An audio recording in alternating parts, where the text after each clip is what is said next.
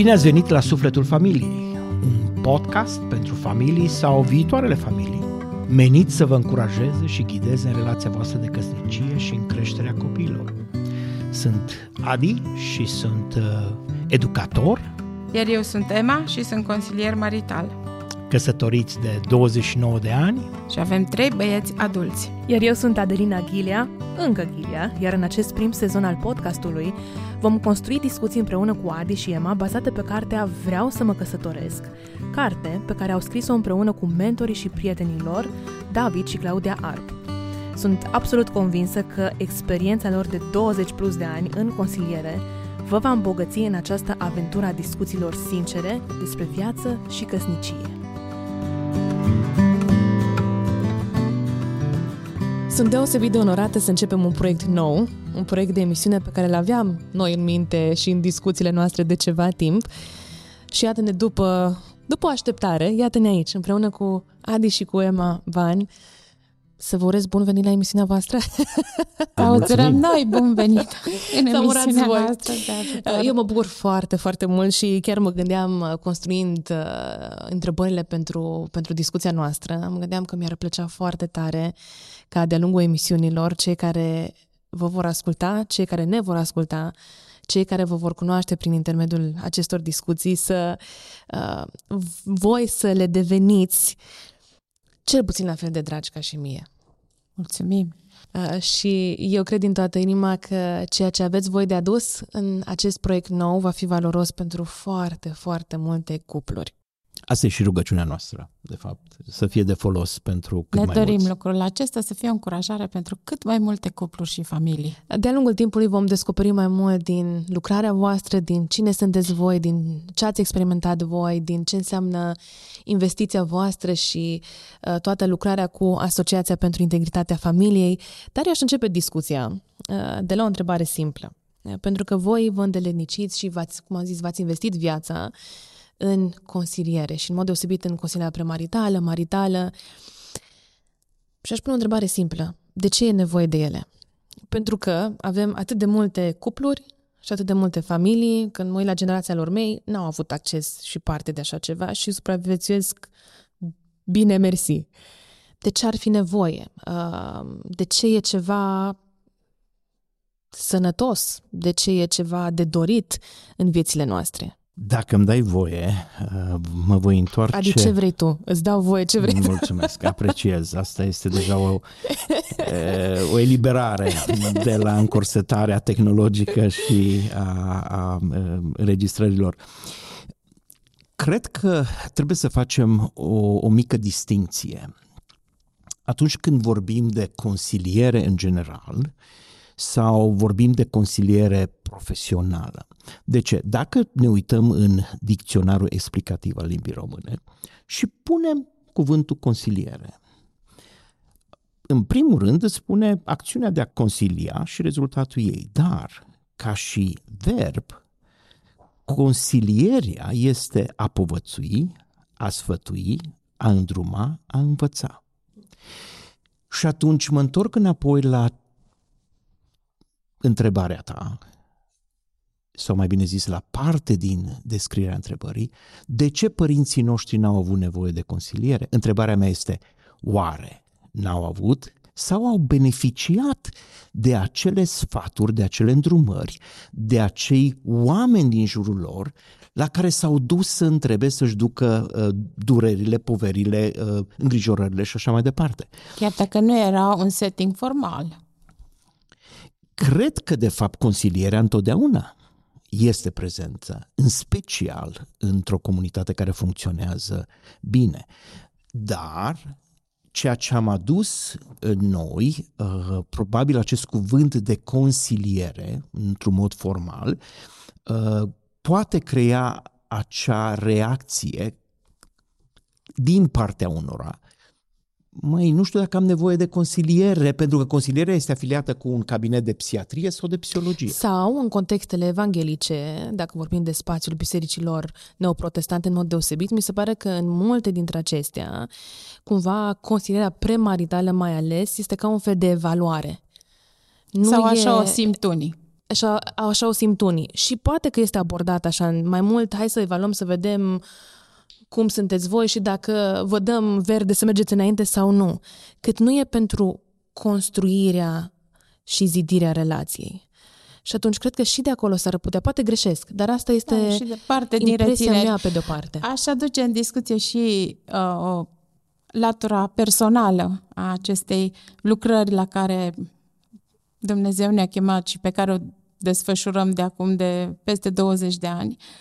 Înainte să facem lucrul acesta a fost experiența personală și întotdeauna când o menționăm oricărui grup, grupul se destinde și sunt zâmbete pe buză și așa, mai ales când Adi se uită la uh, bărbați sau la viitorii soți și îi întreabă când Emma mi-a spus că sunt niște cursuri de consiliere premaritală la biserica la care noi mergeam atunci, înainte de căsătorie.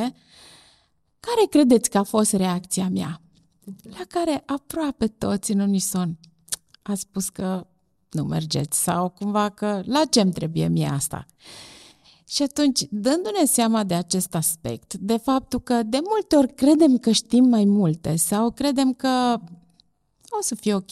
Dacă a fost ok, a fost ok și la alții, așa cum menționai mai înainte, va fi ok și la noi și va merge cumva, pentru că uite cât ne investim în acea zi a nunții, uite cât timp dăm, uite cât... Deci asta va veni cumva de la sine, pentru că dragostea învinge totul. Uh-huh. Și deci astea sunt câteva din ce auzim ca și motive. Și totuși, de ce e nevoie de o consiliere sau o sfătuire structurată? Că ce faceți voi este structurat. Nu, este, nu sunt doar acele sfaturi pe care le primești stând de vorbă cu prietenii sau cu familia sau cu oameni mai maturi în credință. Deci, de ce ajută? Ajută pentru că viața, într-un fel, este structurată. Uh, și ce am făcut, de fapt, am cules sau ne-am uitat la uh, domeniile de viață în care uh, avem nevoie de multe ori de un sfat, avem nevoie de o, de o consiliere, avem nevoie de o direcționare, de a învăța, uh, de a povățui și am luat acest, aceste domenii și uh, pentru că nu avem tot timpul din lume, uh, ai încercat să le aduci într-o formă structurată în care persoanele care, cu care interacționăm, cei care vin, de exemplu, la premarital înainte de căsnicie, se vor lovi de aceste lucruri, se vor lovi de aceste întrebări. Este foarte interesant că în cazul multora sunt unele lucruri la care s-au gândit, sunt unele lucruri la care nu s-au gândit. Dar ceea ce este frumos este că am primit multe telefoane sau uh, mesaje de la cei care au trecut prin acest proces după căsătorie și au fost cuplu care după paisprezece ani mi-a scris un mesaj și mi-a zis: știi ce am făcut weekendul trecut? Am mers cu soția, doar noi doi, într-un weekend prelungit și am luat cu noi materialele de la premarital. A fost interesant să vezi cum oamenii merg și-și fac o autoevaluare, se întorc înapoi și spui: da, uite-te, toate aceste lucruri, chiar dacă unele nu le-am înțeles atunci, ne-am lovit de ele și a fost de folos faptul că am deja am interacționat și am avut niște instrumente de lucru în cazul nostru ca familie deja stabilită. Și ce aș mai spune eu sau ce aș adăuga la ce tocmai a spus Adi, le oferi oportunitatea, așa cum zice acest cadru organizat, le oferă oportunitatea să guste puțin din ce înseamnă să-ți creezi obiceiuri bune. Toți ne dorim să vedem rezultate bune la ceva în viitor, de acum înainte să fie mai bine. Dacă nu pornești într-un anumit fel, ți-e mai ușor să-ți ajungi scopul dorit, neformându-ți aceste obiceiuri bune în diverse uh, aspecte ce țin de viața în doi. Și pentru ca să poți să-ți formezi obiceiuri bune, trebuie să gândești structurat, trebuie să fii uh, investit, trebuie să investești timp, trebuie să fii intențional cu, cu timpul, cu resursele, pentru că rezultatele astea bune cred că nu vin de la sine, vin cu mult sacrificiu. mult sacrificiu și investire în relație. Ele nu, o relație bună nu cade peste tine din cer. Eu am auzit foarte des treaba asta, că lucrurile se simt, că lucrurile vin de la sine atunci când iubești pe cineva. Demontați uh, mitul acesta? De Toate să... problemele vor veni de la sine. Asta vă, vă îți garante, da, garantez. Sau cel puțin încercăm. Toate provocările vor fi acolo pe masă, indiferent cât de mult se iubesc cei doi sau cât de mult nu le văd în prima fază. Dar și aici se leagă de un alt lucru. Când vorbim de o consiliere premaritală structurată, îi, de fapt, le ridicăm la fileu mingea, cum se spune, da? Le punem niște întrebări la care noi nu le dăm răspunsurile, ei trebuie să și le caute și în acest proces se vor lovi de anumite lucruri, de anumite aspecte ale relației la care vor trebui să-și dea un, un răspuns onest, dacă într-adevăr vor să construiască frumos ceva în viitor.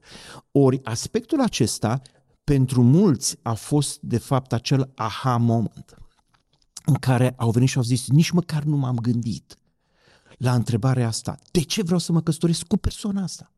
De ce acum? De ce acum? Cum îmi definez căsătoria? Și bineînțeles, care sunt acele dorințe adânci ale inimii legate de căsnicie? Care sunt, știu că multora nu le place, dar sunt de fapt realități. Care sunt așteptările mele? Când vreau să mă căsătoresc, de fapt, cum... care-i portretul, care-i imaginea, care-i idealul ăla pe care l-am în, în mintea mea?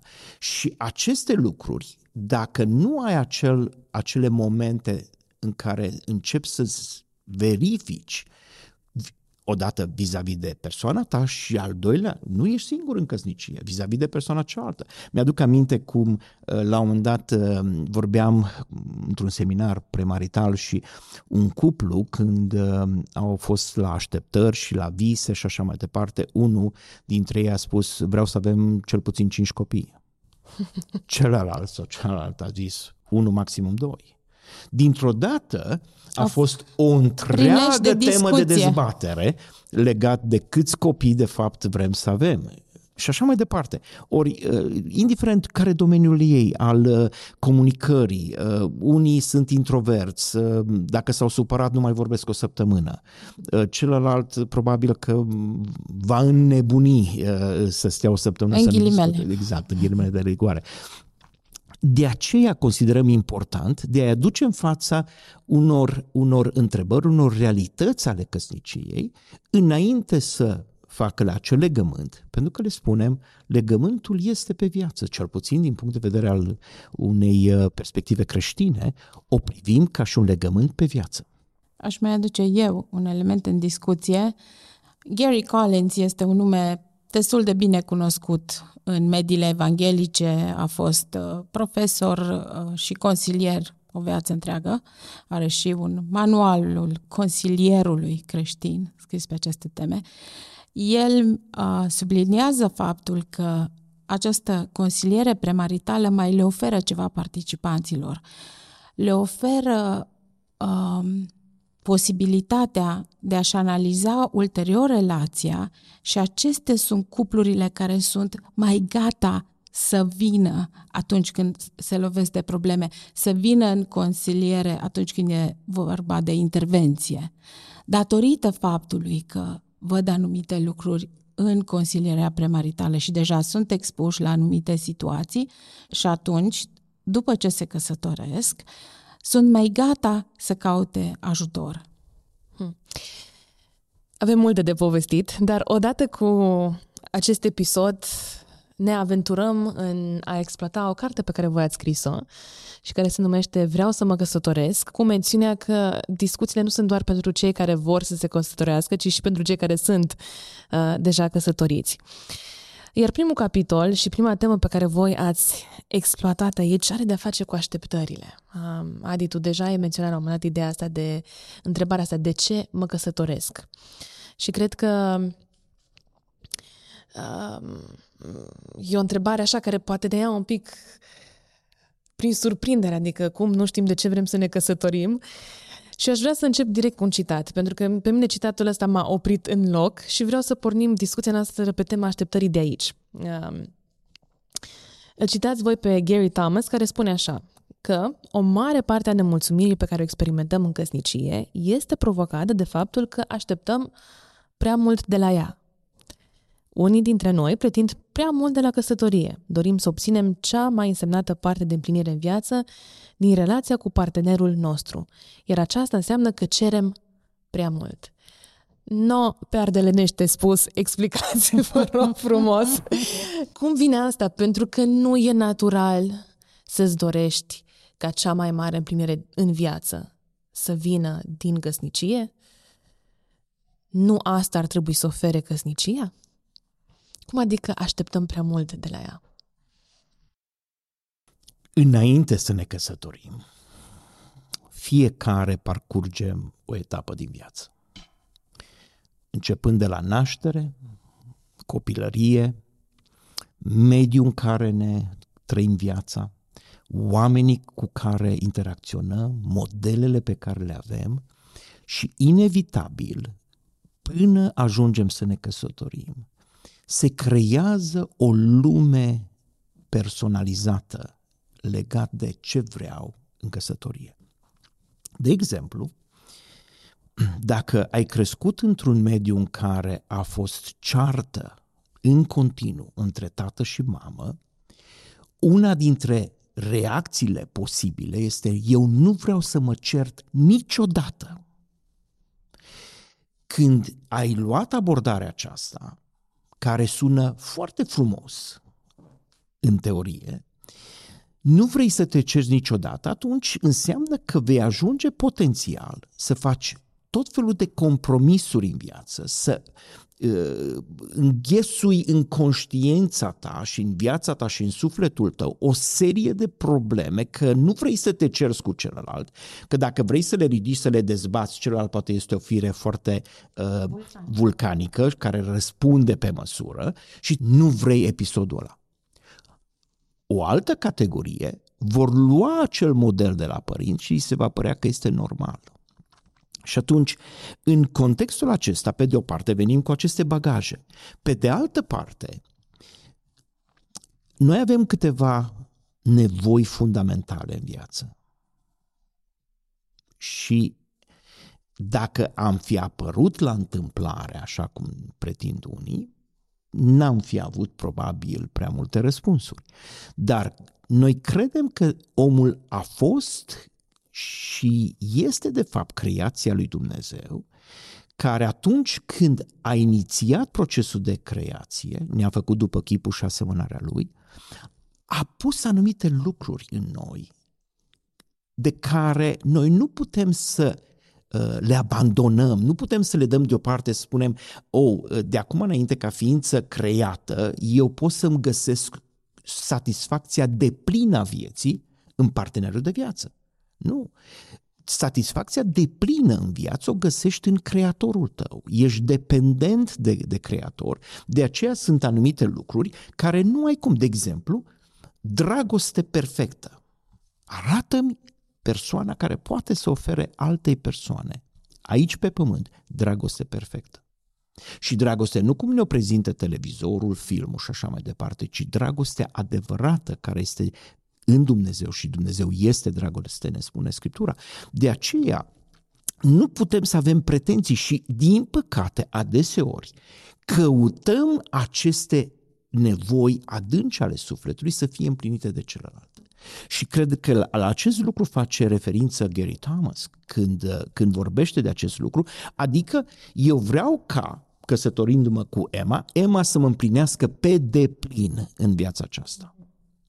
Și dacă este această așteptare, chiar dacă mi-e teamă să o rostesc în cuvinte, dar undeva este acolo în adâncul inimii mele, atunci eu mă agăț ca o lipitoare de cealaltă persoană, trăgând se va, dorind să-mi împlinesc nevoia mea. Ce se întâmplă? Ne uităm în jurul nostru și vedem. Și vedem consecințele. Uh, da, și... Uh... Și eu văd lucrurile ca stând tot așa, pentru că uh, uitându-ne la Creatorul nostru, la Dumnezeu, vedem în primul rând latura aceasta, e o dragoste dătătoare.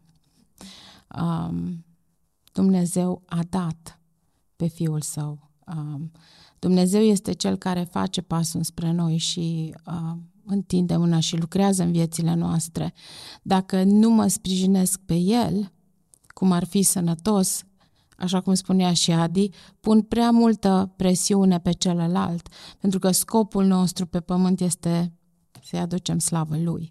Nu pot să-i aduc slavă Lui, nu pot să mă plinesc scopul atâta vreme cât eu mă agaț de celălalt și am aceste așteptări nerealiste, în fond și la urmă, mai ales cea legată de conflicte sau de ceartă adusă de a din discuție mai înainte. Să nu ne certăm niciodată. Acum, zicând aceste lucruri, aș vrea să aduc și partea cealaltă, încât există, există bucurii deosebite într-o relație de căsnicie. Și cred că sunt suficiente exemple în viața de zi cu zi în care să vezi că, de fapt, această relație de căsnicie de multe ori depășește bucuria care ai anticipat-o poate înainte.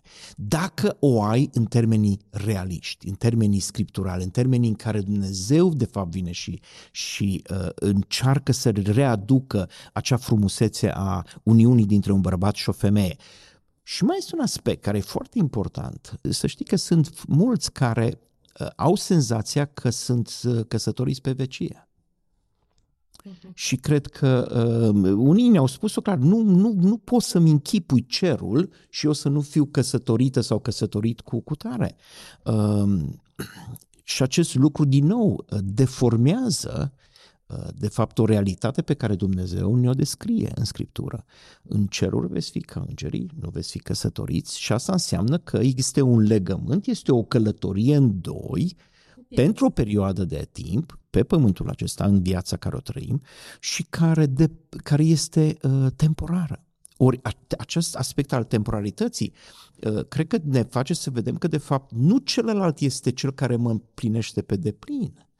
Că dacă ar fi acest lucru, atunci când mor, înseamnă că eu am pierdut, de fapt, din împlinirea care ar trebui să fie după. Că l-ai dus în discuție pe Gary Thomas și uh, ți-au căzut ochii pe...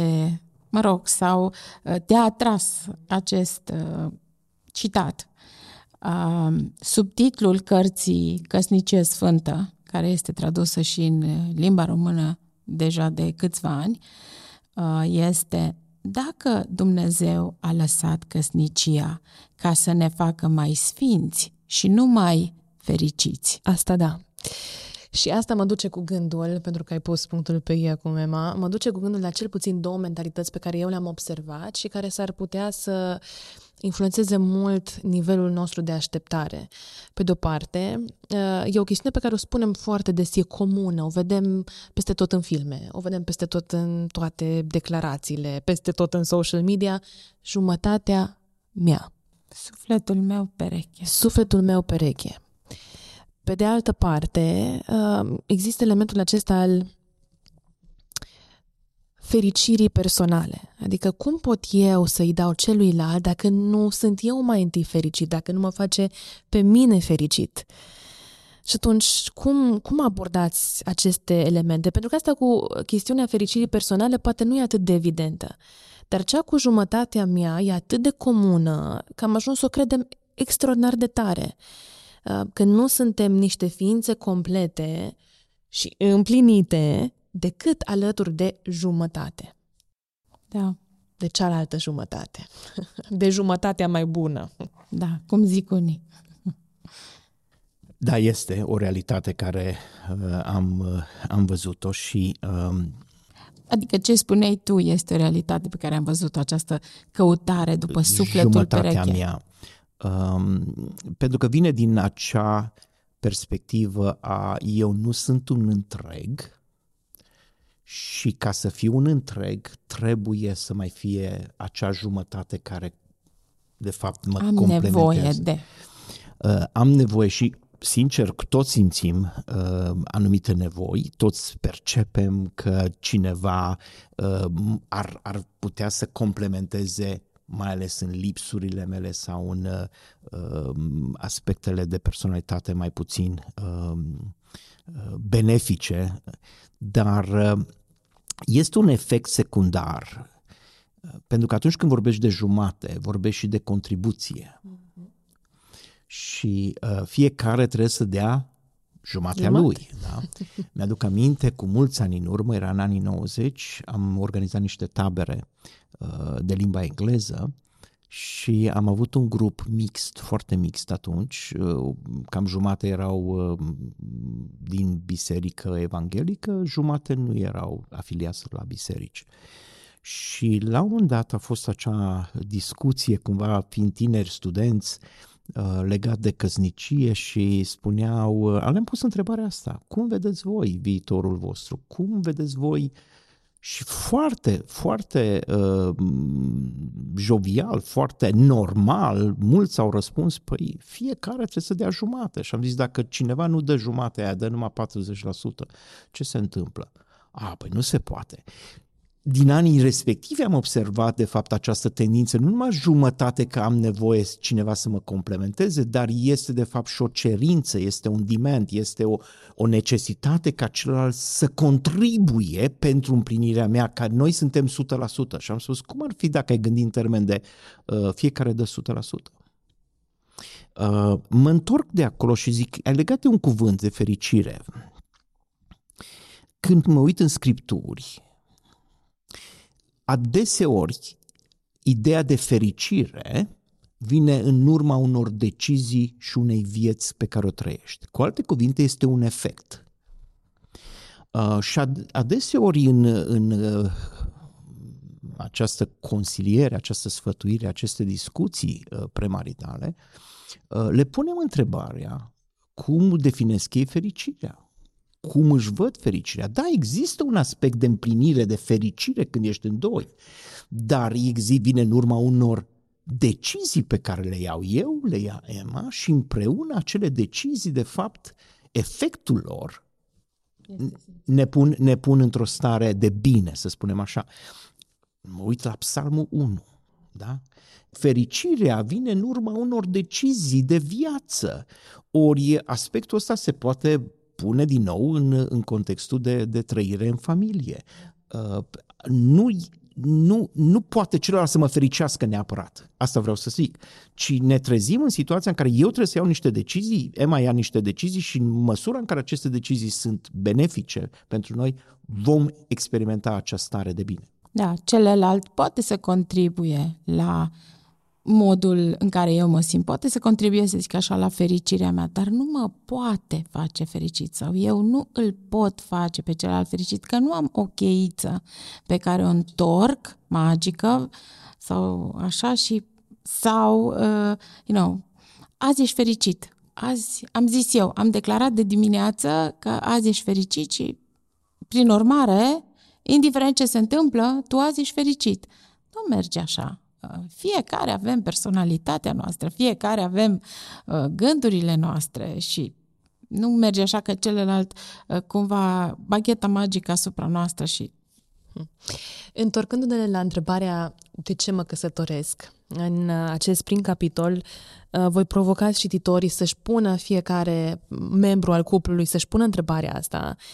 Însă cred că v-ați lovit de multe situații în care cuplurile nu au fost în stare să-și dea un răspuns suficient de satisfăcător la întrebarea asta. Și presupun că se creează o tensiune acolo, mai ales când deja decizia e luată cumva. Poate că încă nu s-au căsătorit, dar sunt logodiți și dau seama că nu au răspunsul satisfăcător. Cum se gestionează situațiile astea? Cum ajungi la așteptări sănătoase sau potrivite? Mai poți regla din mers? Depinde de ce fel de situații. Depinde ce anume îți creează acest disconfort. Uh, pentru că atunci când le dăm niște formulare în care ei să-și exprime așteptările, așteptările. visele lor, dorințele lor legate de, de viața de căsnicie, și le cerem să le lucreze individual în prima fază,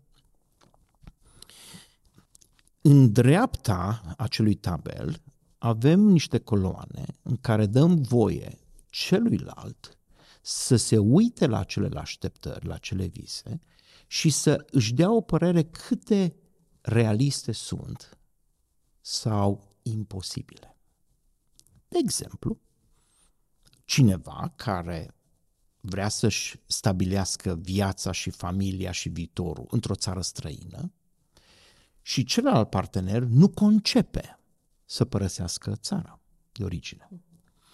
Uh, și uneori te trezești în situația în care apar crize, apar cum ziceai aceste tu, crize. Moment de criză. Întrebarea este care dintre ei, pentru care dintre ei această condiție, acest vis, această așteptare este de nenegociat. Pentru că acolo apar de fapt marile probleme. În momentul în care este și dacă vine ea, de exemplu, și spune eu nu negociez acest lucru, ori stăm aici, ori nu ne căsătorim.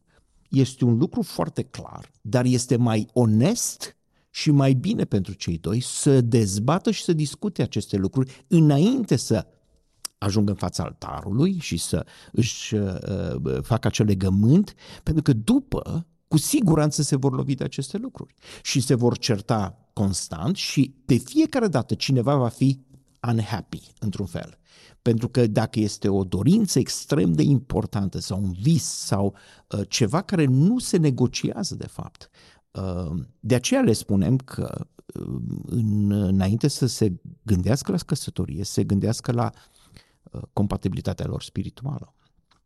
Pentru că în cele din urmă, Scriptura ne spune că nu vă înjungați la un juc nepotrivit vouă. În ce sens? În sensul de îl cunoaște pe, pe Hristos, îl recunoaște pe Hristos ca și mântuitor, ca și Domn. Avem același Dumnezeu la care ne închinăm. Nu vorbesc acum că da, numim Dumnezeu, dar ne gândim la cu totul altceva. Dacă nu ai această, să zicem, platformă comună de la care pleci, orice e posibil după aia. Tot felul de, de alte, alte crize și, și gestionarea lor devine extrem, extrem de dificilă. Uită-te și verifică-ți care sunt așteptările legate de căsnicie și care sunt acele lucruri care nu le vrei să le negociezi, indiferent ce. Am adus deja în discuție aceste uh, sfătuiri sau aceste perioade în care stai față în față cu cei care doresc să se căsătorească și abordezi anumite discuții. Atunci când se reiau formularele, când ne întâlnim cu ei individual și se reiau formularele, întotdeauna îi încurajăm să-și discute în mod special aceste așteptări care, pe care unul sau celălalt le consideră de nenegociat. Specialiști precum, precum John Gottman, care de cincizeci de ani de acum studiază cupluri înainte de căsătorie, după căsătorie, într-un întreg laborator al căsătoriei, atrage atenția asupra faptului că acolo unde sunt lucruri nerezolvate înainte de căsătorie, în proporție de nouăzeci și cinci la sută, acele lucruri vor reveni după căsătorie și vor cauza probleme în primii cinci ani de căsnicie. Și astfel aici e din nou încurajarea noastră. Haideți să discutăm acele lucruri care voi ne-ați spus că sunt de nenegociat și să vedem cum poate fi încadrată altfel acea așteptare. Lucruri care oricum te vei lovi de ele. Adică nu a semna un certificat de căsătorie nu elimină acele lucruri. Dimpotrivă, vor fi intensificate și va fiecare va încerca să-și, să zic așa, protejeze teritoriul. Și bineînțeles aici apar o serie de alte uh, elemente cum e familia de origini, uh, să nu vorbim de las că ți-am spus eu înainte să te însori cu ea sau să te măriți cu el, ți-am spus eu că astea vezi, ai ajuns tu la mine acum și așa mai departe. Cunoaștem cazuri în care părinții au mers până într-acolo încât tinerii au divorțat la scurtă vreme. De ce? Pentru că au fost tot felul de lucruri nerezolvate în timp. Mi-aduc aminte când am întrebat odată pe cineva dacă a observat înainte de căsătorie anumite lucruri și am fost destul de specific, pentru că știam situația. Și mi-a zis da, le-am observat. Și am zis și de ce nu ai luat o decizie atunci? pentru că mi-a fost rușine să opresc. A fost prea târziu și am zis, oare ar fi fost prea târziu înainte de nuntă, cel puțin să pui pauză și să reflectați împreună, sau este mai mare rușinea după ani de zile de tensiuni? Rușinea, durerea. Că v-ați despărțit. Și adeseori nu gândim în termenii ăștia de consecințe ulterioare și potențiale probleme care pot să avem. Doar mergem pe partea idealistă. Ne iubim și totul va fi bine. Și atunci le mai spunem un lucru. Dragostea este oarbă. Căsnicia îți va deschide ochii. uh, uh, și atunci zic, dacă chiar vreți așa, atunci uite-te, există această oportunitate de, de, a, de a testa acest adevăr. Acest uh, pas al descoperirii așteptărilor este intens, este serios, este de luat în seamă și cred că vine cu o greutate pe care uh, voi ați reușit să o cuprindeți în, în aceste câteva pagini. De asta discuțiile noastre sunt limitate, pentru că timpul este limitat, dar cred că cartea este un supliment foarte bun la ceea ce noi discutăm aici. Într-adevăr. Voi ați terminat și pe notă încurajatoare capitolul ăsta și ați dat câteva sfaturi practice, de la a, a vă reaminti către cupluri, în a-și reaminti a, momentele de neuitat, momentele frumoase, în a sărbători prezentul, a, viitorul, câteva sfaturi practice acolo și ați pus și niște întrebări a, la care i-ați încurajat să dea un răspuns. Și una dintre aceste întrebări sună astfel. Ce este extraordinar în relația pe care o aveți acum? Și dacă voi ați pus întrebarea asta altora, vă pun și eu vouă. Ca să terminăm tot pe o notă încurajatoare și personală, ceva din viața voastră. Ce este extraordinar în relația pe care o aveți acum după câți ani de căsnicie? douăzeci și opt? Este o etapă. Fiecare parte, de, adică cum văd, căsnicia este o călătorie. Și fiecare călătorie își are etapele ei. E prima etapă, imediat după ce te căsătorești, ești numai tu cu ea sau tu cu el. Noi numim perioada până vin copiii honeymoon-ul celor doi. Doar când apar copiii vine o altă, apare o altă dinamică. Copiii mici înseamnă o altă etapă. Adolescenții o altă etapă. Și uh, undeva noi suntem acum între a avea uh, tineri care deja și-au întins aripile, băieții niți plecați din casă, uh, suntem în, în perioada de... Deci, deci voi pe englezește spus sunteți empty nesters. Așa. Așa este și vrem să vă spunem că există un lucru care ni s-a spus și nouă la rândul nostru. În funcție de cum trăiești viața până aici, când ajungi la acest stagiu, o să te bucuri sau o să, o să fie tensiuni și probleme. Să mai fie de lucru. Ceea ce putem spune, sau cel puțin pot să afirm, este că este o perioadă în care, într-adevăr, își are frumusețea ei. Are frumusețea ei, dar asta vine în urma anilor de lucru la căsnicia noastră, împreună, la a avea părtășie în cuvânt, în rugăciune, în decizii. Nu întotdeauna am fost pe aceeași pagină legat de cum să facem, de ce să facem așa și așa mai departe, dar am învățat să construim și nu ne-am pus copiii între noi. Copiii au venit în spate.